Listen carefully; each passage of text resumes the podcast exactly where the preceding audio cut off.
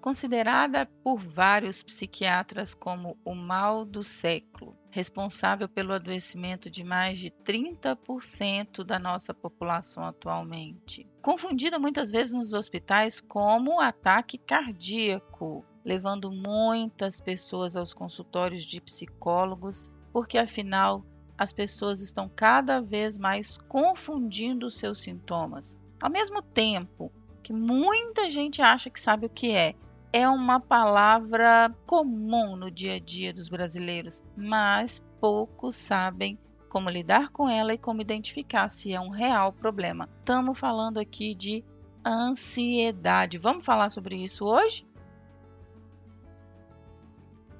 Olá, eu sou Sheila, eu sou psicóloga, eu sou coach, estou aqui para te ajudar no seu desenvolvimento pessoal e profissional e para a sua saúde mental.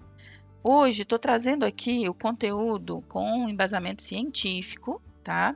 Trazendo, procurando não ficar no coloquialismo ou naquilo que já é muito dito por aí em relação à ansiedade, baseada num livro extremamente respeitado da arte média do psiquiatra Paulo Dalglarondo, que fala sobre transtornos mentais e falando do que ele chama de síndromes ansiosas. A ansiedade é uma das coisas que mais confunde as pessoas na hora de se procurar tratamento em terapia, por exemplo. Todo mundo parece ter algum sintoma de ansiedade e é importante a gente entender até que nível a ansiedade pode ser considerada, entre aspas, normal ou até que ponto ela pode ser considerada um transtorno de ansiedade. Então vamos lá, vamos a algumas informações.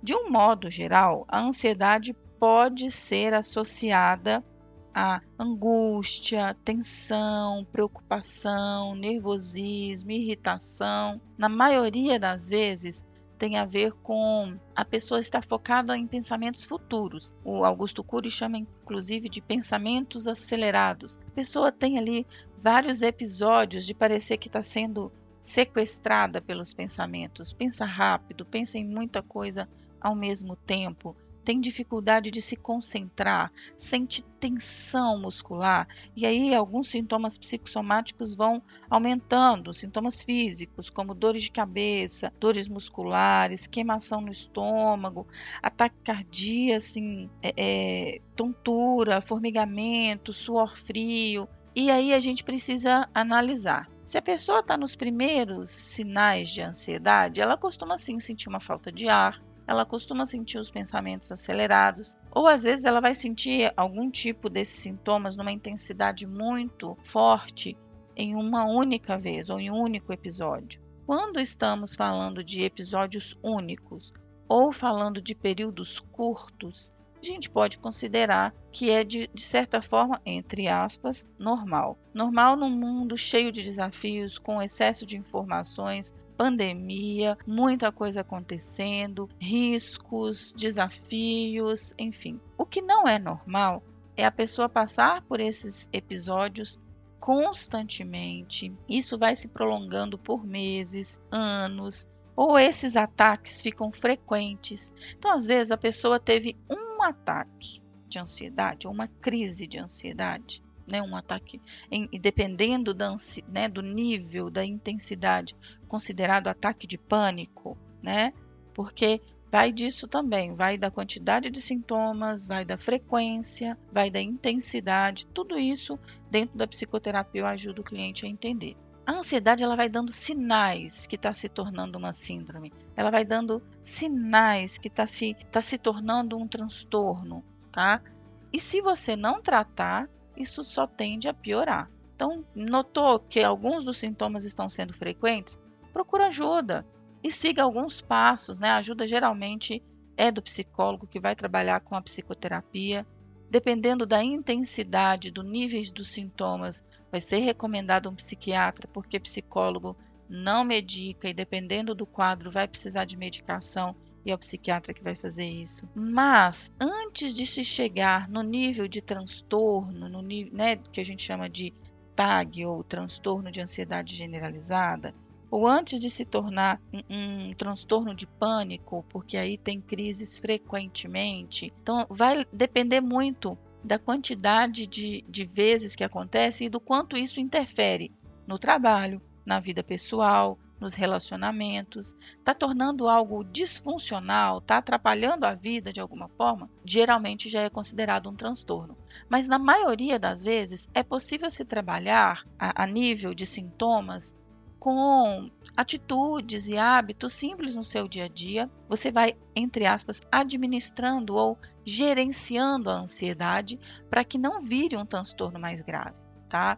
Então, com os meus pacientes de psicoterapia, eu trabalho muito os hábitos, tá? De um modo geral, os hábitos de rotina do sono, tem o horário para dormir, o horário para acordar, as atividades físicas, porque o sedentarismo é uma das coisas que contribui muito para a piora do quadro de ansiedade. Então, se a pessoa tem os, a, o hábito de fazer atividade física, uma atividade física que gosta, uma atividade física que dá prazer, tá? A pessoa tem um hábito de se alimentar bem. Então, porque pessoas que fumam, que ingerem muita bebida alcoólica, ou que tomam remédios controlados para tratar outras doenças têm uma chance maior de desenvolver o transtorno de ansiedade generalizada ou, ou transtorno de pânico. Então, se você sente algum tipo de sintoma, é natural sentir em um mundo tão desafiador como temos. Mas aí você tem esses sintomas, não cuida da alimentação, não faz atividade física, cada vez mais esses sintomas estão ficando mais intensos, não faz terapia, não faz meditação, ou não tem nenhuma válvula de escape, por assim dizer, a chance de se virar um transtorno maior é muito grande. Então eu estou trazendo isso para que você analise a sua vida agora. Você tem sentido aí falta de ar, irritabilidade, dificuldade de se concentrar, dificuldade para dormir, tem sentido os pensamentos acelerados, a, a, dificuldade às vezes de se relacionar bem com as pessoas, porque vai se tornando impossível, é, impulsivo, vai respondendo mal, vai se relacionando mal, tem aí algo que você precisa cuidar. É importante que nesse momento você analise a sua vida como um todo e veja: tem alguns gatilhos que te deixam mais ansioso, ansiosa também? Algum momento da sua vida que você está passando? Porque às vezes a pessoa está num momento de pressão no trabalho. É muito comum as pessoas chegarem para mim falando: Sheila, eu estou sozinha porque a empresa está com dificuldade de contratar, então eu estou trabalhando dobrado ou as metas aumentaram muito, ou eu estou num momento sendo avaliada para uma promoção no trabalho, ou eu estou grávida, ou na expectativa para ter filho, ou seja, tem alguma situação atual na vida que dispara certos gatilhos de ansiedade. É um momento pontual, é sazonal, digamos assim, é uma fase que está passando com muita ansiedade.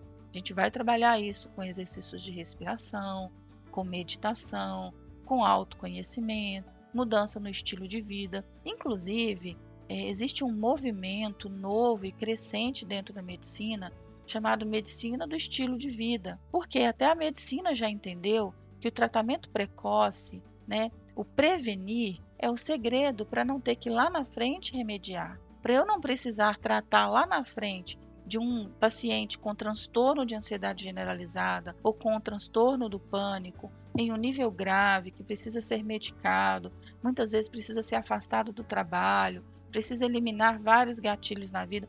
Para eu não chegar nesse nível mais grave, trabalhar no remediar é sempre mais difícil. Então, trabalhar no prevenir, no tratamento precoce, no estilo de vida, na alimentação, na atividade física e vários outros pilares que vão ajudar é, no, no não chegar no nível de transtorno. Eu estou me fazendo entender? Tá, tá legal para você ouvir isso? Pensa comigo, o que tem na sua vida hoje que pode ser melhorado? A nível de ansiedade, você está vivendo uma fase? É algo que tem é um gatilho pontual? Ou isso já está se estendendo há algum tempo? Já tem mais de seis meses, já tem um ano que você sente que esses sintomas estão te prejudicando. É importante que você saiba associar, inclusive, os sintomas físicos ao quadro emocional, ao quadro mental de ansiedade tá? A ansiedade, a preocupação está cada vez mais é, associada a pelo menos três dos seguintes sintomas: inquietação, a sensação de estar com os nervos à flor da pele, cansaço fácil, sabe aquela fadiga de estar sempre cansado, dificuldade de se concentrar, a irritabilidade ou pavio curto, tensão muscular, dificuldade de relaxar, insônia, dificuldade de pegar no sono, está sempre pensando, pensando, pensando lá na frente, uma preocupação com algo que pode vir a acontecer, não necessariamente vai acontecer, então o foco em pensamentos do futuro, dores de cabeça, náuseas, problemas digestivos, enfim. Observe as suas dores, observe o seu corpo, observe os seus sintomas, tá? E nada de ficar, olha, senti uma dor de cabeça, fui lá e tomei um remédio para dor de cabeça. Senti uma azia, fui lá e tomei remédio para azia. Senti, e ficar se automedicando, porque isso vai atrapalhar na forma como você se observa, na forma como você se conhece, e aí vai atrapalhar inclusive o diagnóstico, atrapalhar a forma como o psicólogo, o psiquiatra podem te ajudar, tá? Então, esse podcast, ele foi feito para te ajudar a se observar, se conhecer e entender em que nível a sua ansiedade está. Está no nível inicial? É uma fase? Ou é frequente? Precisa de ajuda? Procura terapia agora. Eu, inclusive, posso te ajudar a identificar isso com muito mais clareza, com testes específicos, com ferramentas específicas da psicologia, exercícios práticos.